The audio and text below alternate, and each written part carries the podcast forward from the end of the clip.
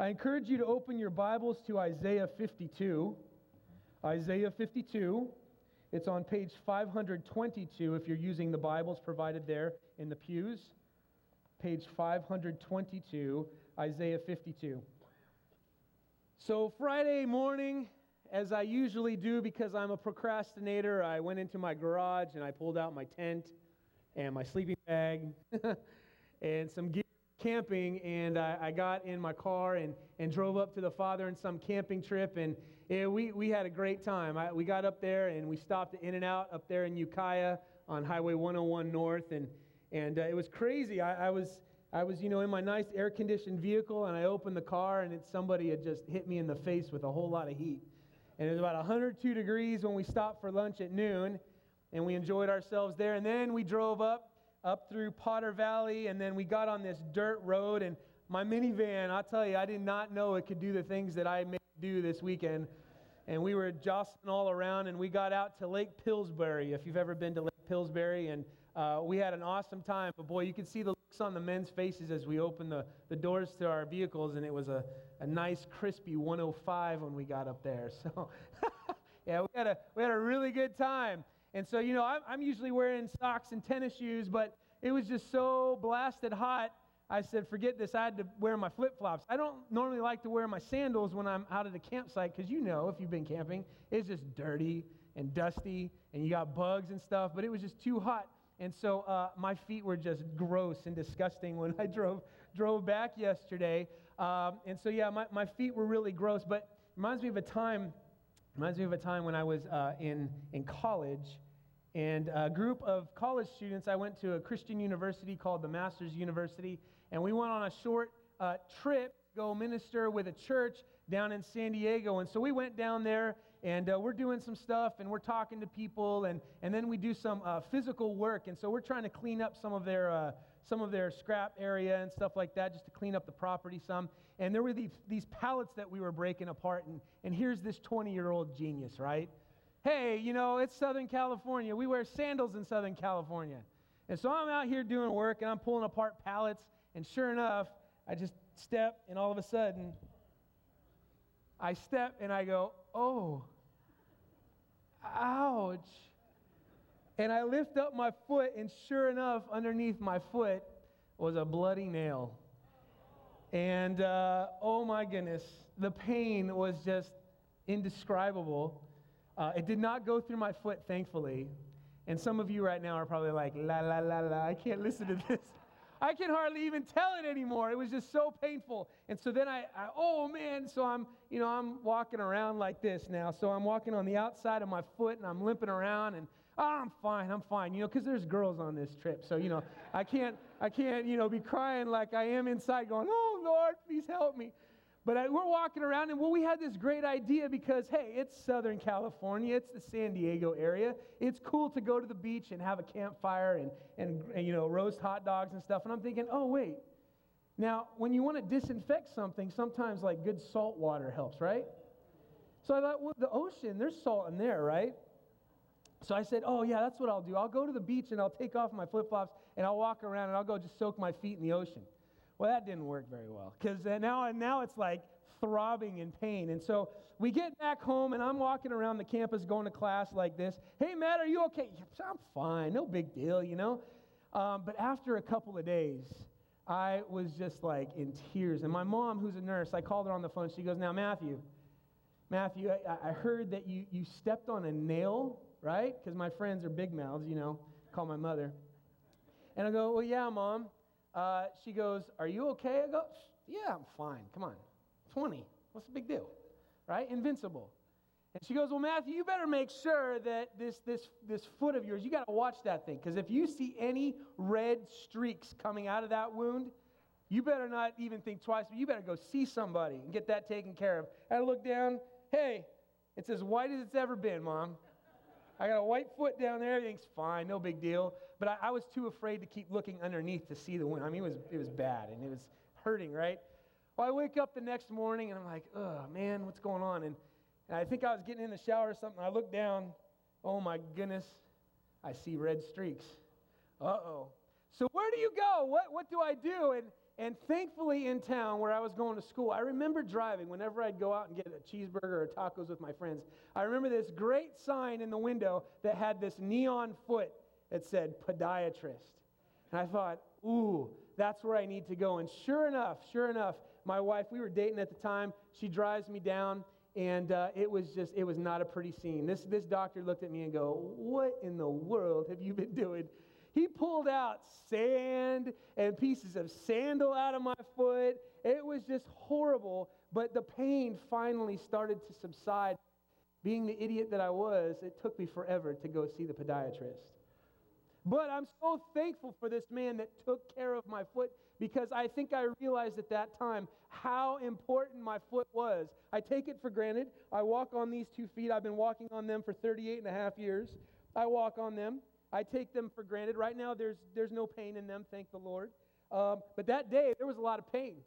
And every time I took a step, well, every other step, every other step, I was reminded something is wrong with my foot. And I had to get that taken care of, because we take our feet for granted, but they're, they're such an important part of our bodies. Uh, so important that some of us don't just want healthy feet, we want pretty feet, right? So some of you... Many of the women, I won't ask which men, have gone to get pedicures, right? You go to get your pedicures, you've got to exfoliate, and you've got to moisturize, and you've got to massage, right? Get those feet. And notice I'm reading this here. I had to do research. I don't know what it takes. What does it take to get a pedicure? You know, and then of course, of course, don't forget the nail polish, right? How cute. You've got to have these just great, good-looking feet and these toes, right? And then there's some of us that love to cover our feet with names of shoes. You got to have those Air Jordans. And if, if you talk to any young person today, you know, what style Jordan, what, what year of the Air Jordan shoes that you have, because I want my feet to look good, man. Those Air Jordans look sweet, right? So we care about our feet. We care how they look. Uh, and although don't we, although we don't spend a lot of time examining each other's feet, thankfully, we don't just come up and shake hands and look down. Let me see those feet, you know. We we don't do that, but but yet we, we we take them for granted because they are so important to us. And the Bible emphasizes the importance of feet. In fact, Proverbs describes feet as, as a way that they reflect the direction of a person's life. Feet direct uh, they, they reflect the direction of someone's life. Uh, Proverbs four twenty-six says, "Ponder the path of your feet. Then all your ways will be sure." Ponder the fat path of your feet.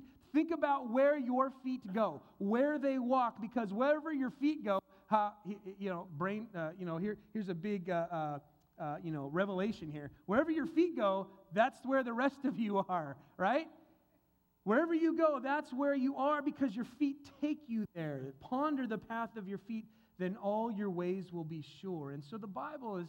Is, it emphasizes feet quite a bit, and you may be thinking to yourself, why in the world is Matthew preaching a sermon on feet today?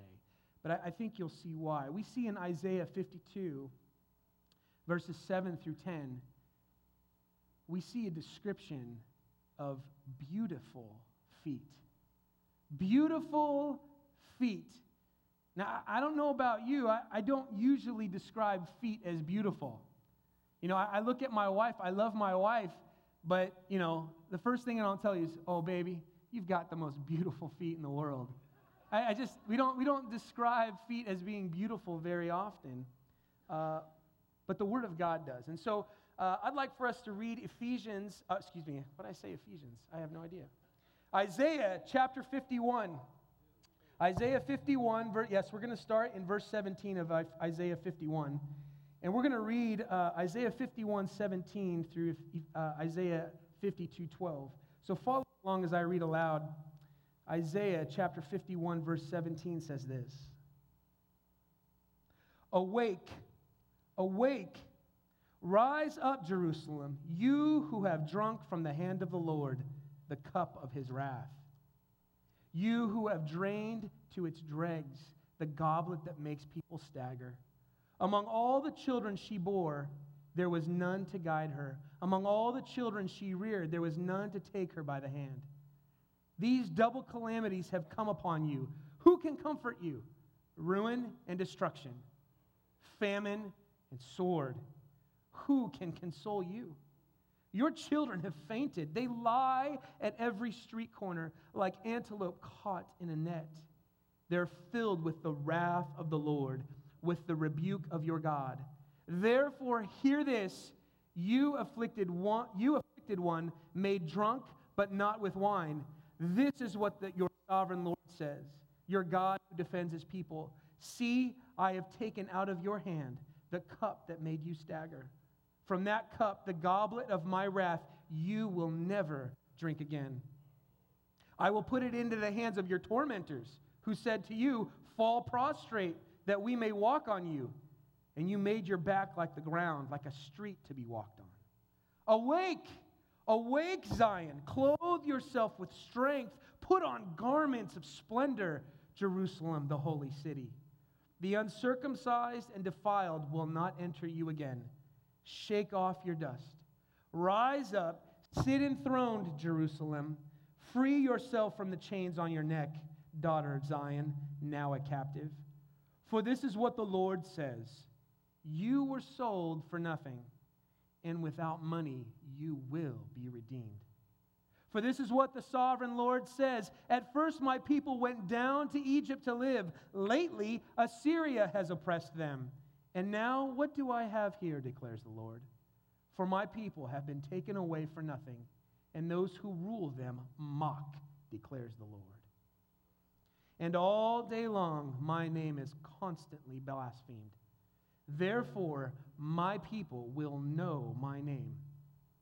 Therefore, in that day, they will know that it is I who foretold it. Yes, it is I.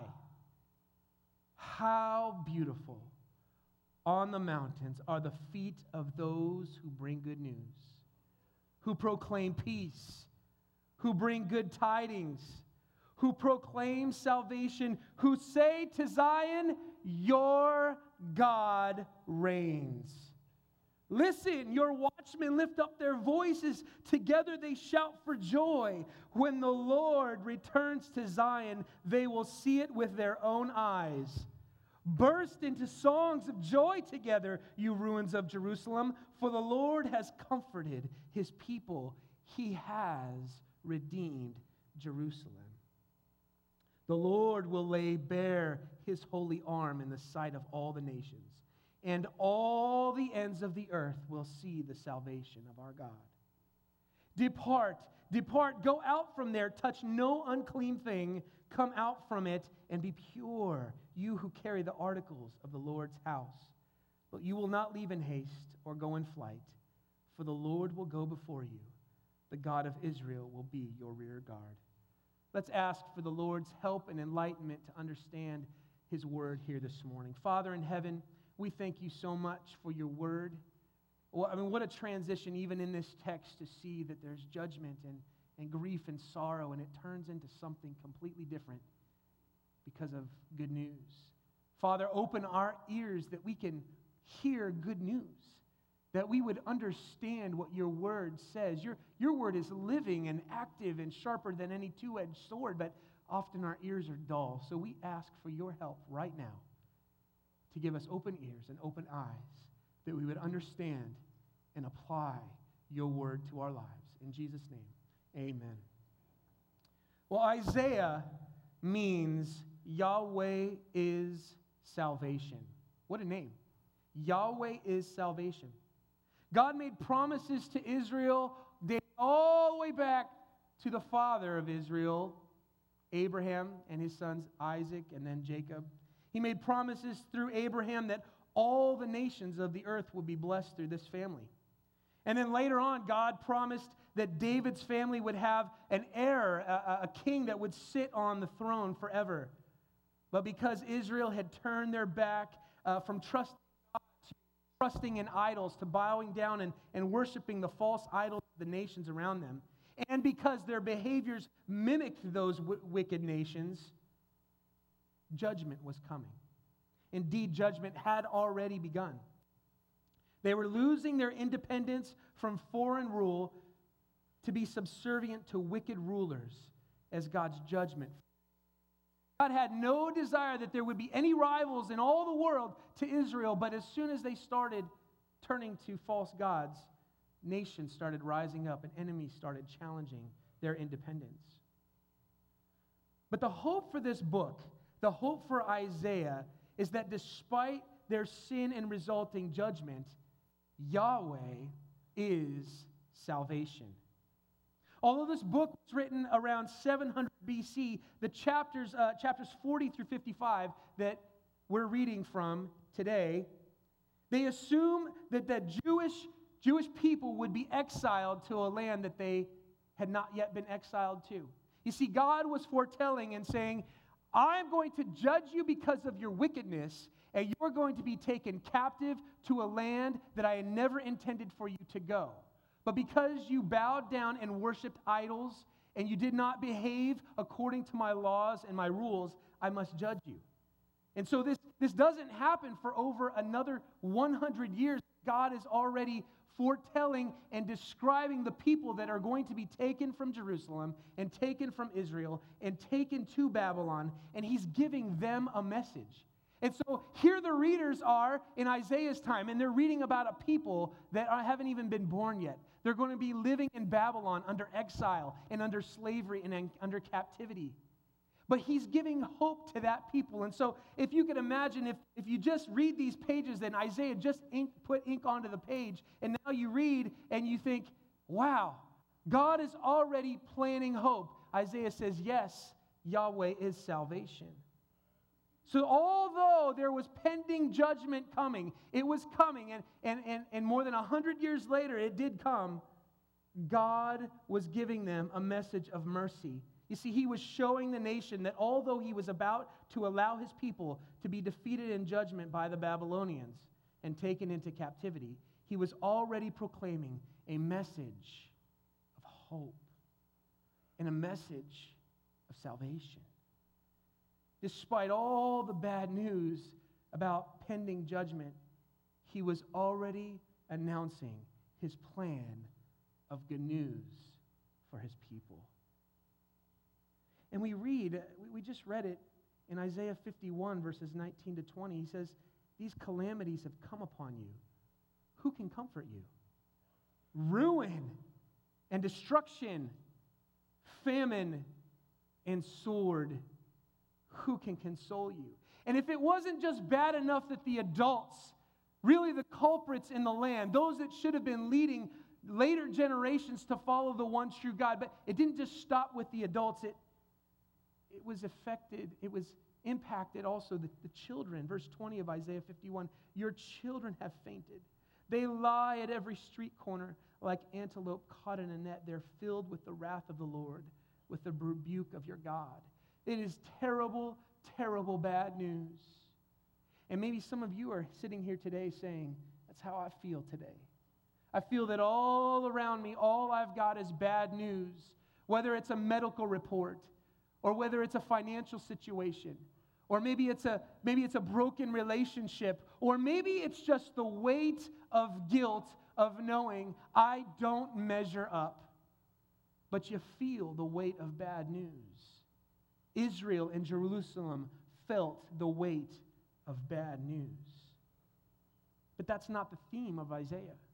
The theme of Isaiah is not merely judgment and bad news. No, it's this, that Yahweh is salvation. But look how this message of good news and hope comes. It comes, we see it there in Isaiah fifty-two, two, seven. Let's read it together again. It says, how beautiful on the mountains are the feet of those who bring good news. Beautiful feet. How beautiful are the feet of those who bring good news. And these, these feet are first, they first appear on the mountains. You see, Jerusalem is, is right in the middle of the hill country that goes from north to south in the land of Israel. And so you've got hills all around. So whenever an army was coming to attack, or when somebody's coming back with a message about how the war is going on in, in another land, you, you'd first see that, that person or that group on the horizon. and you'd see them upon the mountains. And so this messenger that's bringing good news, you, you, you're waiting there and you're looking on the horizon all over. Is there any message for us? Is there anything that we could take hold of? Is there anything that could tell us how the battle is going? And you see it right there on the mountains. On the mountains. And what do they see on the mountains? What, what is this vision that Isaiah has? How beautiful on the mountains are the feet of those who bring good news. Now, I don't know about you, but if you've ever walked around for a long time, your feet get tired. They get sore, don't they? Now, now at this time, they didn't have Air Jordans or, you know, hiking shoes. They had sandals or maybe even bare feet. So you can imagine these feet that, that this watchman sees on the mountains are feet that are perhaps very dirty, dusty, soiled, perhaps they're even bruised and cut and calloused. Nevertheless, this watchman that sees these feet says, these are beautiful feet. Beautiful feet. Well, if these feet are so dirty and dusty and bruised and cut from this long journey, what is it that makes these feet beautiful? How could he say that these are beautiful feet? Well, how beautiful on the mountains are the feet of those who bring good news. Those who are bringing good news. And, and the word here is mabasser. And I love it because we've got some friends here at Valley Bible Church. That's their last name, mabasser. And it means the one who's bringing good news, who, who brings good news. What a beautiful name. But it says here, those who are bringing good news, and, and really the better rendering is the singular, the person, the one who is bringing good news. It was a messenger who was bringing good news from the battle, and these feet were the feet of, of dirtiness and dustiness and, and cuts and calluses, but it was beautiful feet because this messenger was coming and bringing news of what was going on in the battle. And listen to this message in Isaiah fifty-two seven. How beautiful are these feet. They deliver good news, and they proclaim peace. They proclaim peace. Really, it's shalom. You've heard that. That's the, that's the Jewish greeting. That's how they greet each other. Shalom, peace be with you. Let there be blessing and peace upon you. And what this messenger, that's what he's doing is when he comes with these beautiful feet, with this good news, is he says, shalom. Peace, no more strife, no more war, no more destruction, no more famine, no more uh, sword, no more affliction, but peace, shalom.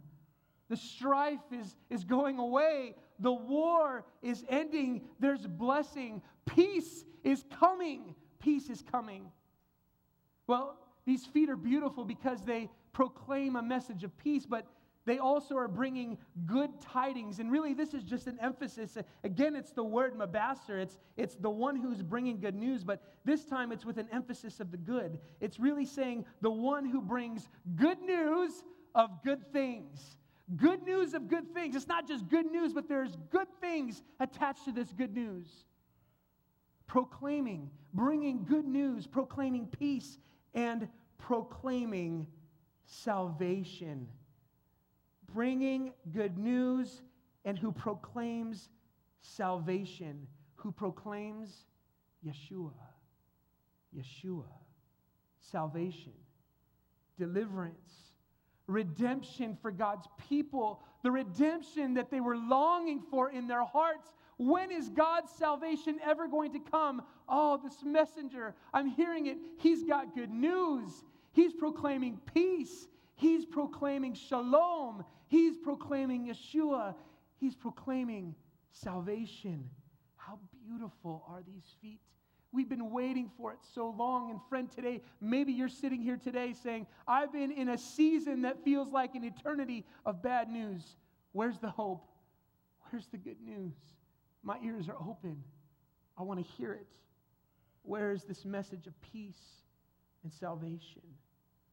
This is what they were waiting for, the long-awaited salvation from all of Israel's enemies. But, but that's still not the message, friends. That's, if you look right there, look at your Bibles again, Isaiah fifty-two seven.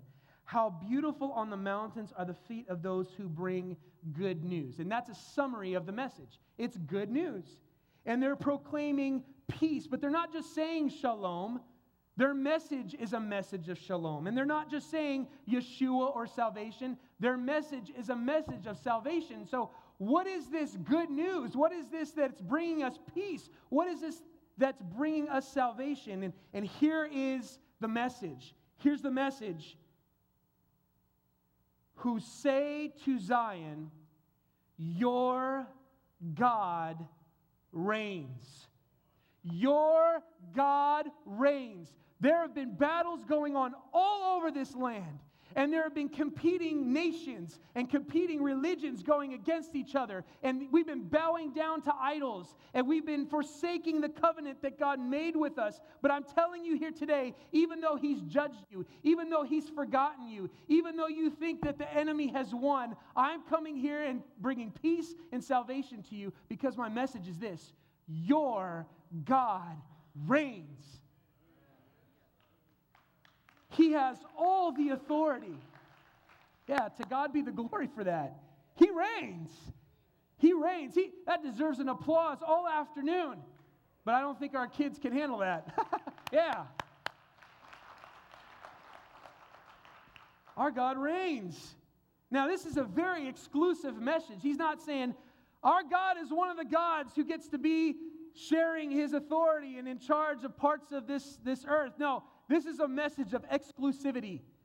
Our God, your God reigns. The one true God, the creator of the heavens and the earth, that revealed himself to us when he delivered us out of Egypt. Don't you remember that, Israel? Haven't you seen the Ten Commandments with Charlton Heston? Come on. You got to remember, this God did some amazing stuff, and he delivered us. And that same God that delivered us back in Egypt, he's going to save us again, because your God reigns.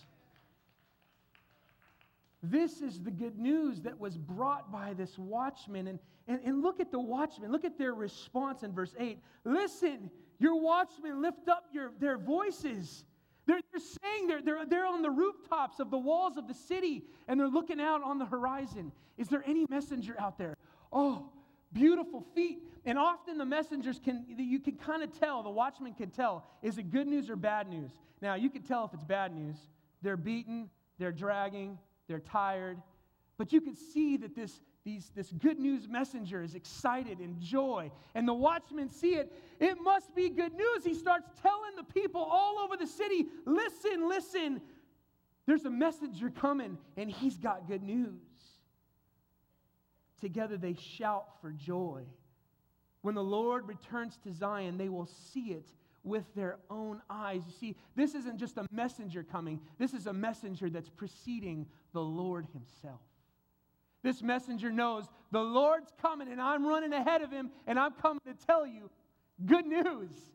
You, your God reigns, and he's right behind me. He's coming. Get ready. It's joy. It's singing. Burst into song, verse nine.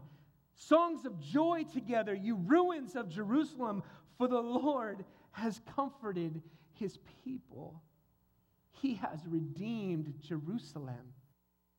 The Lord will lay bare his holy arm in sight of all the nations, his strong arm. And that arm in the, in the Bible is always an arm of salvation, his strong arm. In the sight of all the nations. You see, this isn't something that's just going to be a, a local message of good news. This is good news that the whole world's going to see. It's going to spread to the whole earth. Good news. The Lord will lay bare his holy arm in sight of all the nations, and all the ends of the earth will see the salvation of our God. What hope! What blessing! Now, the nations still went into captivity, but they went into captivity with this message that said, I don't know how it's going to happen, but there's good news for our future. There's peace for our future. There is salvation for our future. And we're being taken captive by this wicked king Nebuchadnezzar, and he hates our God, but no matter what king is ruling, this good news message that we have is that our God reigns. Our God is the king. So these kings could take us into captivity right now, but, but one thing we have to keep reminding ourselves is that we have hope because our God reigns. About fifty years later, as the Assyrians were ravaging the whole northern part of the kingdom of Israel and taking just about every city except Jerusalem into captivity to Assyria, and Babylon would come later, but Assyria started to come down. Major enemy, terrible, ruthless, wicked. Nahum had a similar message. See, possibly he even had read the words of Isaiah, and now he had a fresh prophecy for God's people. But he says in, in Nahum chapter one, verse thirteen and verse fifteen, it says, "Now," the Lord speaking, "now I will break their yoke from your neck and tear your shackles away. Look there on the mountains, the feet of one who brings good news, who proclaims peace." You see, this started to become a theme for the people of Israel. They were looking for beautiful feet. They were looking for beautiful feet, but because of the people's sin, they were taken away to Israel, uh, Assyria. And because of their further sin, Jerusalem and Judea were taken away to Babylon. And although later, under Persian rule, the people would come back to Jerusalem, there was still this sense they were really never free. They really, although they had a measure of shalom, they really didn't have the shalom and the peace that set them free. And although they were saved in a measure, they, they really didn't get to experience all that God was promising them. You see, their songs were, were songs of joy, but they were more like a whimper rather than a shout. God's brought us back, but it, it still doesn't seem right. We're still looking for beautiful feet. Where are the beautiful feet? Where are the beautiful feet that are bringing good news? You see, even though we're back in the land, we still serve other kings. You see, they still serve Persia. You see, then they still serve the Greeks, and then they serve the Romans, and they keep asking each other, where are the beautiful feet that are going to bring good news that our God reigns? Where are the beautiful feet? Where are they? And so they wait, and they wait, and they wait. Decades turn into centuries, and they're waiting, and they're waiting. And they're tormented, and they're afflicted, and they're waiting for good news. They're waiting for beautiful feet. Turn with me, if you would, to Mark chapter one. Mark chapter one. You're, you're turning quite a bit, and just think about every page turn is more waiting and more waiting for beautiful feet. We have to turn all the way to Mark chapter one. Now remember, this, these feet are beautiful because they bring what? Good news. Thank you. Yes, they bring good news. And, and they're waiting, and they're waiting. Where is this good news?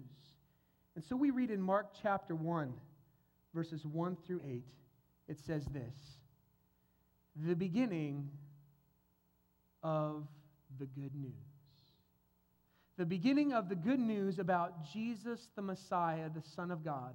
As it is written in Isaiah the prophet, "I will send my messenger ahead of you, who will prepare your way, a voice of one calling in the wilderness, prepare the way for the Lord, make straight paths for him." Now, John is, is he's this messenger. He's, he's one of these messengers. He's coming and he's making a straight path for the Lord. And he's saying, hey, I'm bringing good news. I'm bringing a gospel of repentance and a gospel, good news of this kingdom, of this reign of our God. Verse four of Mark one says, "And so John the Baptist appeared in the wilderness, preaching a baptism of repentance for the forgiveness of sins. The whole Judean countryside and all the people of Jerusalem went out to him, confessing their sins. They were baptized by him in the Jordan River. John wore clothing made of camel's hair, with a leather belt around his waist, and he ate locusts and wild honey. And this was his message. This was his message. After me comes the one more powerful than I, the straps of whose sandals I'm not worthy to stoop down and untie. I baptize you with water, but he will baptize you with the Holy Spirit. You see, John's walking around. He's got good news.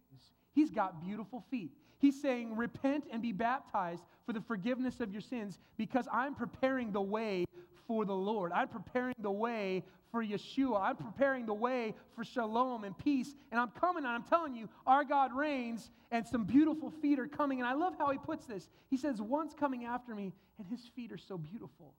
He's got such beautiful feet, and he's bringing such a beautiful message that I'm not even worthy to get down and untie his sandals for him. Beautiful feet. Where are the beautiful feet? And so now Israel's starting to perk up their ears, and they're wondering, is good news coming? Are these beautiful feet coming? And, and listen to this in Mark chapter one, verses fourteen to fifteen. Just look down further on the page. It says this: after John was put in prison, John the Baptist, Jesus went into Galilee. Listen to this. Proclaiming the good news of God. Saying this in verse fifteen, the time has come, he said. The kingdom of God has come near. Repent and believe the good news. The kingdom of God is come near. Our God reigns, and he's coming. I'm telling you, I'm here. Here it comes. The Lord is coming with good news. Jesus is this one who has beautiful feet, and he's bringing good news. John the Baptist saw it. He said, his feet are so beautiful, I'm not even willing to get down and untie his sandals, because he's a messenger that's bringing good news. Turn over with, with me, would you, to Luke chapter seven. Luke chapter seven, verses thirty-six to forty-eight. Beautiful feet. Where are the beautiful feet? Israel is waiting. Where are the beautiful feet? Where's the good news? Where is this message that our God reigns? It says this in Luke seven, thirty-six to forty-eight.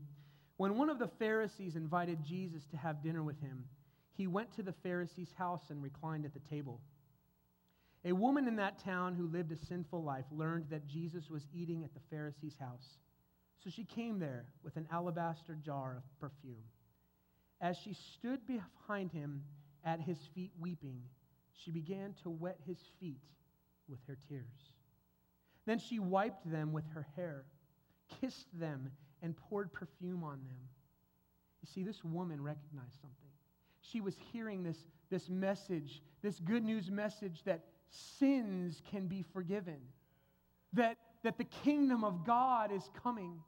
And moved by the preaching ministry of Jesus Christ, she said, this is the good news that I've been waiting for. He's got beautiful feet. He's got the good news that I long for and my people long for. He brings shalom. He brings peace. He brings salvation. I hear from him that our God reigns. And so, so moved by his ministry and the miracles and the words that he was saying, she got down. Now, obviously, I could not do this, right?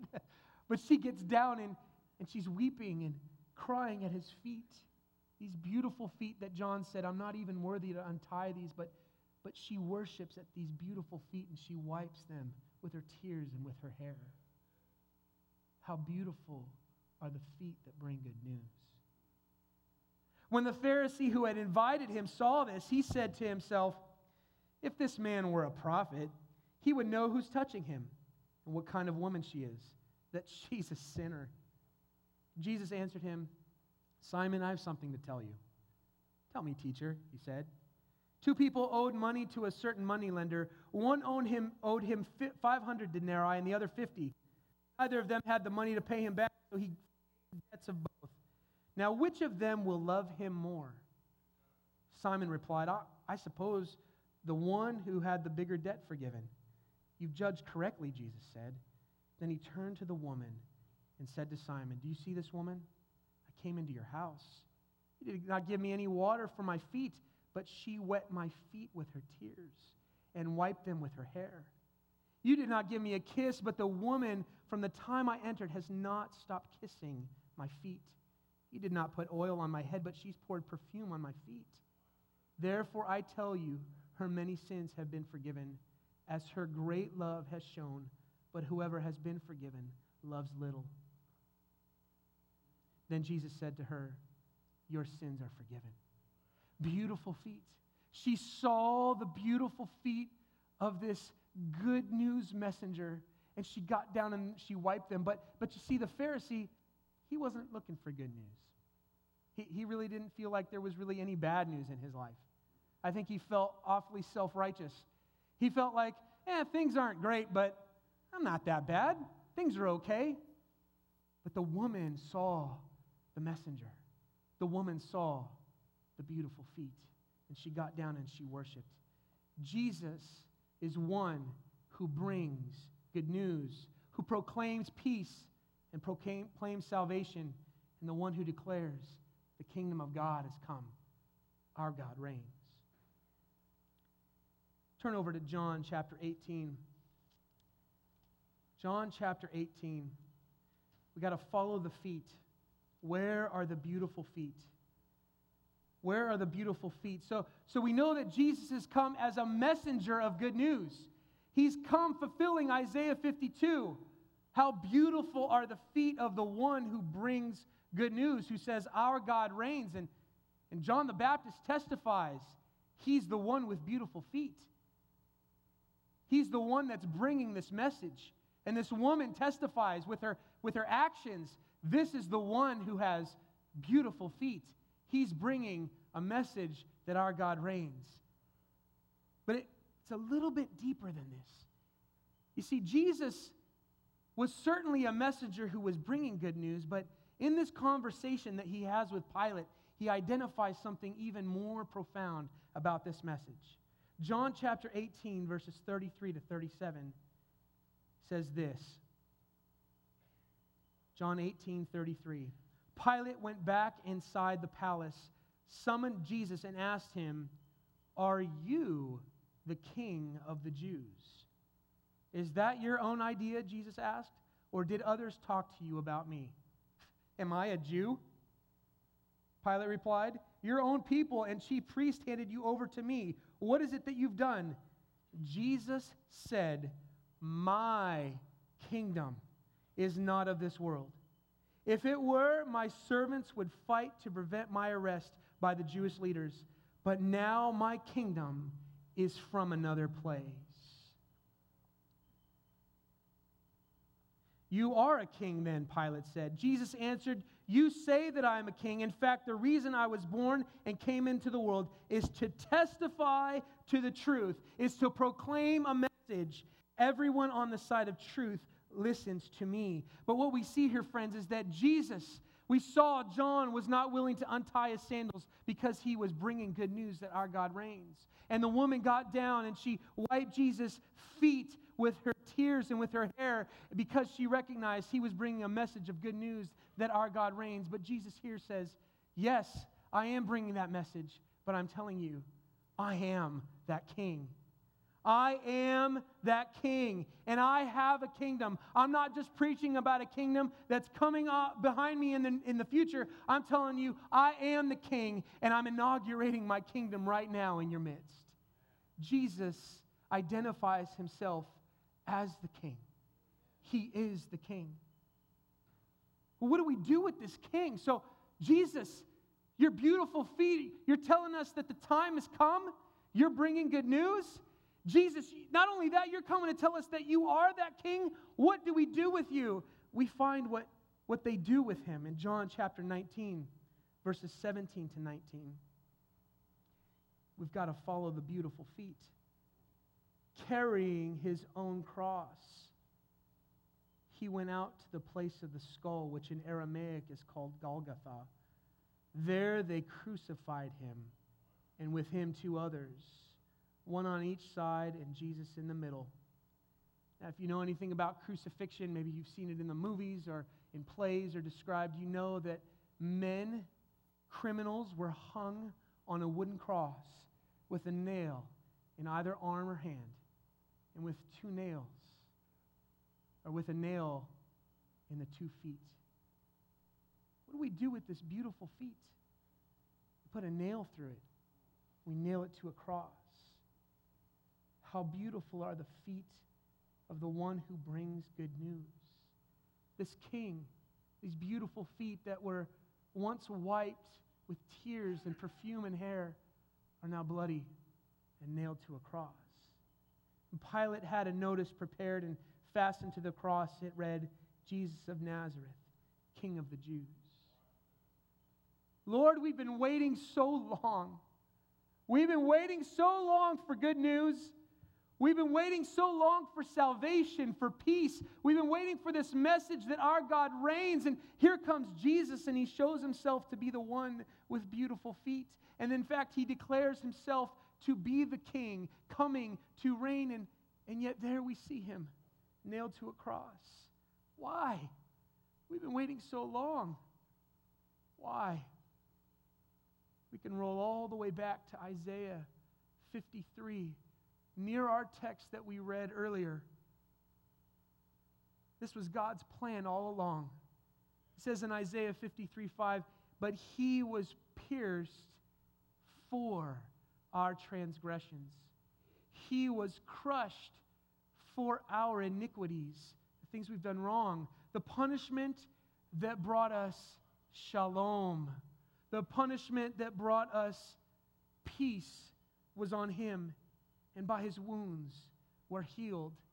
These beautiful feet, the intention of God, all the way back to Isaiah's time, was that this message that our God reigns would come because the feet of this beautiful messenger would be pierced. And he would pay for the transgressions of our sins. This was God's plan all along. This was the inauguration of God's kingdom being accomplished through a crucifixion that was undeserved. And that would be a sad story if that were the end of the story.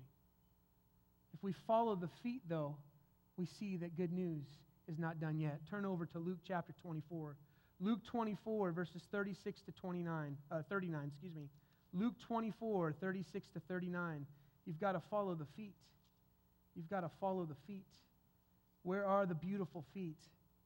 Luke twenty-four, verses thirty-six to thirty-nine. A few days after that crucifixion, a few days after the, the nails in the feet, and after he's died and buried in a tomb, while the disciples were still talking about all that was happening, Jesus himself stood among them and said to them, shalom, peace be with you.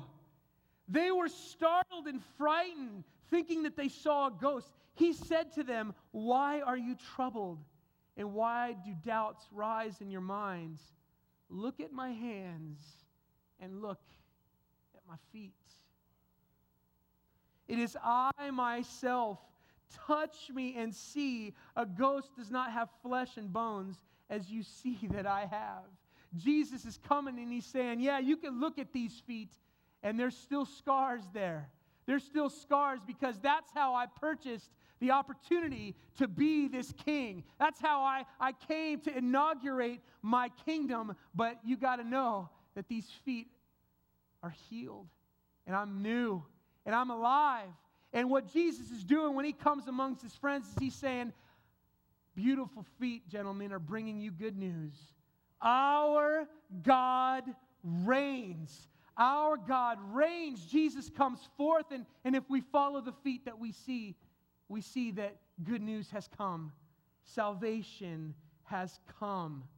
The beautiful feet are bringing good news, and the beautiful feet purchased good news, and the beautiful feet rose from the dead, and the beautiful feet reign. In fact, First Corinthians fifteen twenty-five says, he must reign until he puts all his enemies under, you guessed it, his feet. He must reign until he puts all his enemies under his feet. Beautiful feet. How beautiful are the feet of the one who brings good news. But something happened to those beautiful feet. Something happened to those feet that came and announced that our God reigns and inaugurated that kingdom and, and rose from the dead and paid for sins and brought blessing to the whole nation. Something happened to those feet as, as those feet uh, over Jesus, under Jesus, as they were there on the Mount of Olives, all of a sudden something to happen, happened forty days after he rose from the dead. They started to lift up off the ground and, and ascend all the way to heaven. And the disciples are looking there saying, where'd those feet go? What happened to those beautiful feet? But you see, I, I think they were ready, though. I think they were ready for those beautiful feet to go away because Jesus had done a, a very important thing the night he was betrayed. John chapter thirteen. John chapter thirteen, verses one to seventeen say this. John thirteen, one. It was just before the Passover festival. Jesus knew that the hour had come for him to leave this world and to go to the Father. He loved his own who were in the world. He loved them to the end. The evening meal was in progress, and the devil had already prompted Judas, the son of Simon Iscariot, to be- betray Jesus. Jesus knew that the Father had put all things under his power, and that he had come from God and was returning to God. He got up from the meal, took off his outer clothing, and wrapped a towel around his waist. After that, he poured water into a basin and began to wash his disciples' feet, drying them with the towel that was wrapped around him. He came to Simon Peter, who said to him, "Lord, are you going to wash my feet?" Jesus replied, "You don't realize now what I'm doing.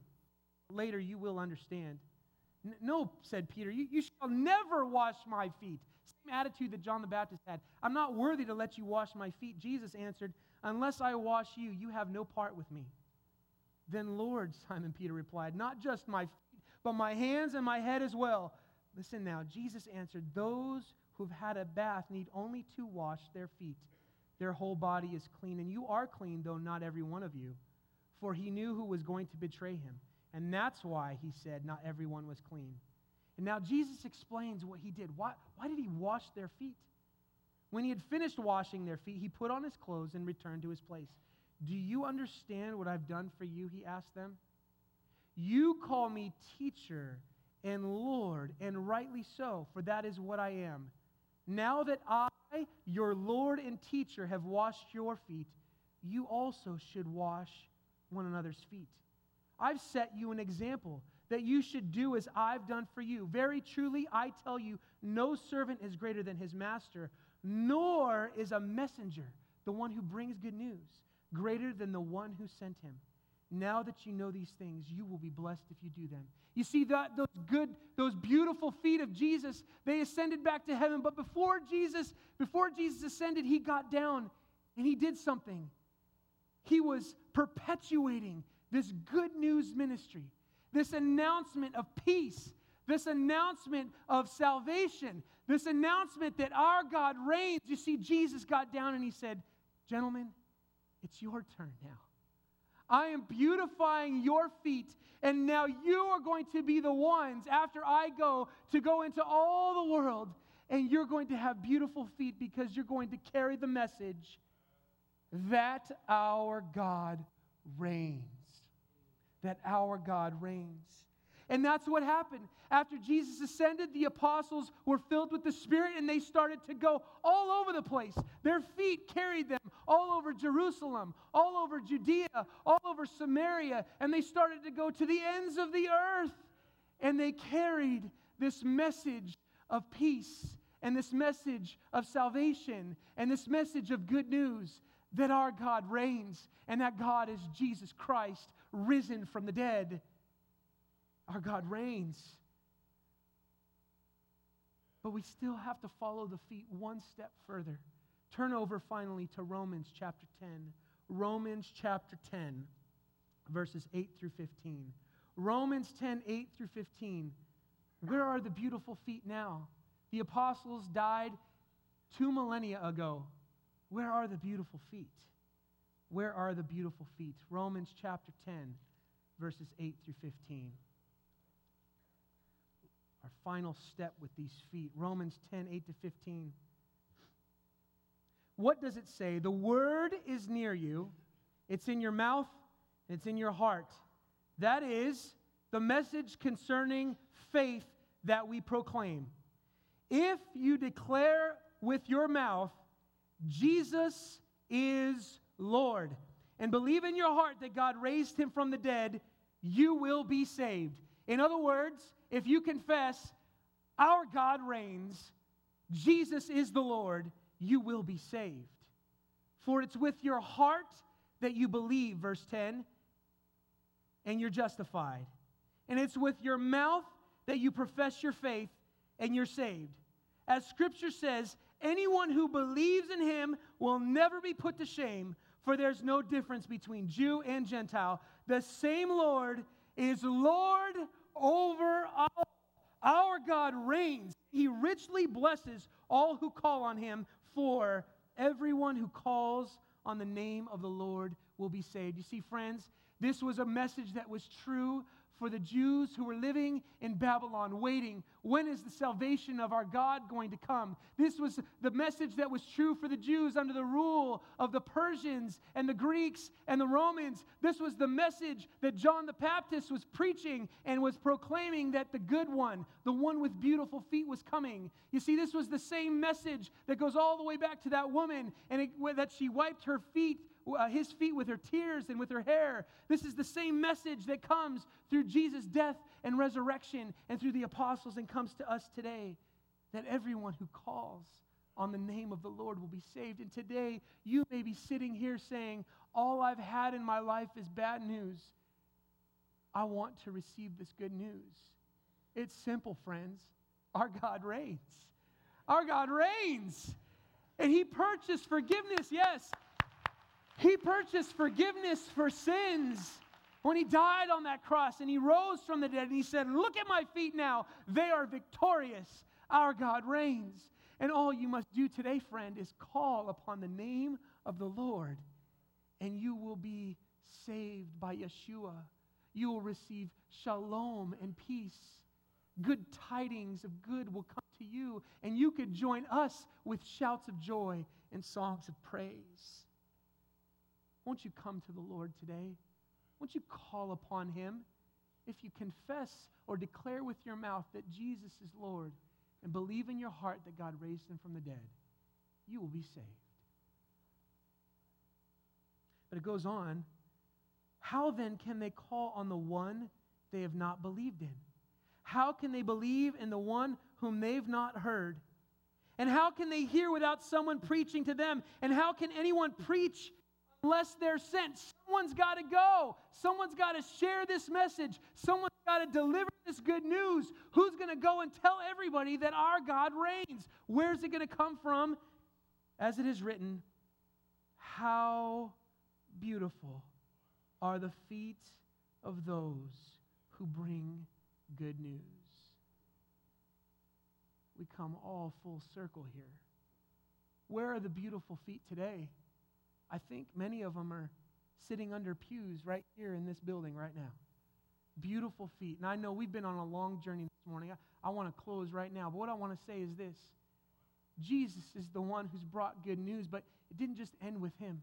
He passed on this mission of bringing good news with beautiful feet, bringing a message that says our God reigns to everybody we know. Right now, there are some beautiful feet on this campus. They're in our babies ministry in the nursery. They're proclaiming good news to little ones. There's some beautiful feet in the family life, proclaiming to our kids that our God reigns. Are there people that would want to join us and tell kids that our God reigns? Every Wednesday night, there's some beautiful feet out at volleyball, uh, Tuesday night, beautiful feet at Volleyball Madness, declaring to some young people that our God reigns. There's some here at Bungee Soccer on Wednesday night to our youth that say, our God reigns. Our God reigns. We just heard a missionary come in and share in our staff meeting on Wednesday this week, and he's a missionary to Liberia, and he's going all over the place, and guess what the message is that he's proclaiming? God reigns. I, I didn't take a look at his feet, but I'm going to tell you right now, he has beautiful feet. Maybe there's somebody in this room today that says, you know what? There's somebody on another part of the world that needs to hear good news. And maybe today you're feeling the tug on your heart that says, I, I want to have some beautiful feet. I want to deliver that message that our God reigns. But there, there's somebody in your life here today, and, and maybe we should just bow our heads right now and close our eyes, and, and let's just take a moment to think about, is there somebody in your life here, those who come to Valley Bible Church, those who call them followers of Jesus Christ, there's somebody in your life that you know that needs to hear good news. And the issue isn't whether the news is good or not. The issue is whether or not there are any beautiful feet that are going to deliver them. Think about those neighbors. Think about those family members. Think about those, those people on the job, whether you like them or you don't. Maybe it's that boss that's really hard on you, but you, you know that he or she needs to hear good news that our God reigns. Are there any beautiful feet here? Beautiful feet. How beautiful are the feet of those who bring good news. Father in heaven, we thank you so much for your good news. Oh, we, we were dwelling in darkness, sin and death without Jesus Christ, but he brings good news. Uh, and that message is that our God reigns. I, I pray, Father, that there would be some in here today that would feel the call to say, I've got to get busy. This isn't just left up to the pastors or those who call themselves evangelists. This is This is passed on to everybody who follows Jesus. We're called to have beautiful feet and bring good news. So would you move our feet? Move our feet today to get busy sharing good news that our God reigns. We thank you that you reign and that Jesus has come. It's in his name we pray. Amen.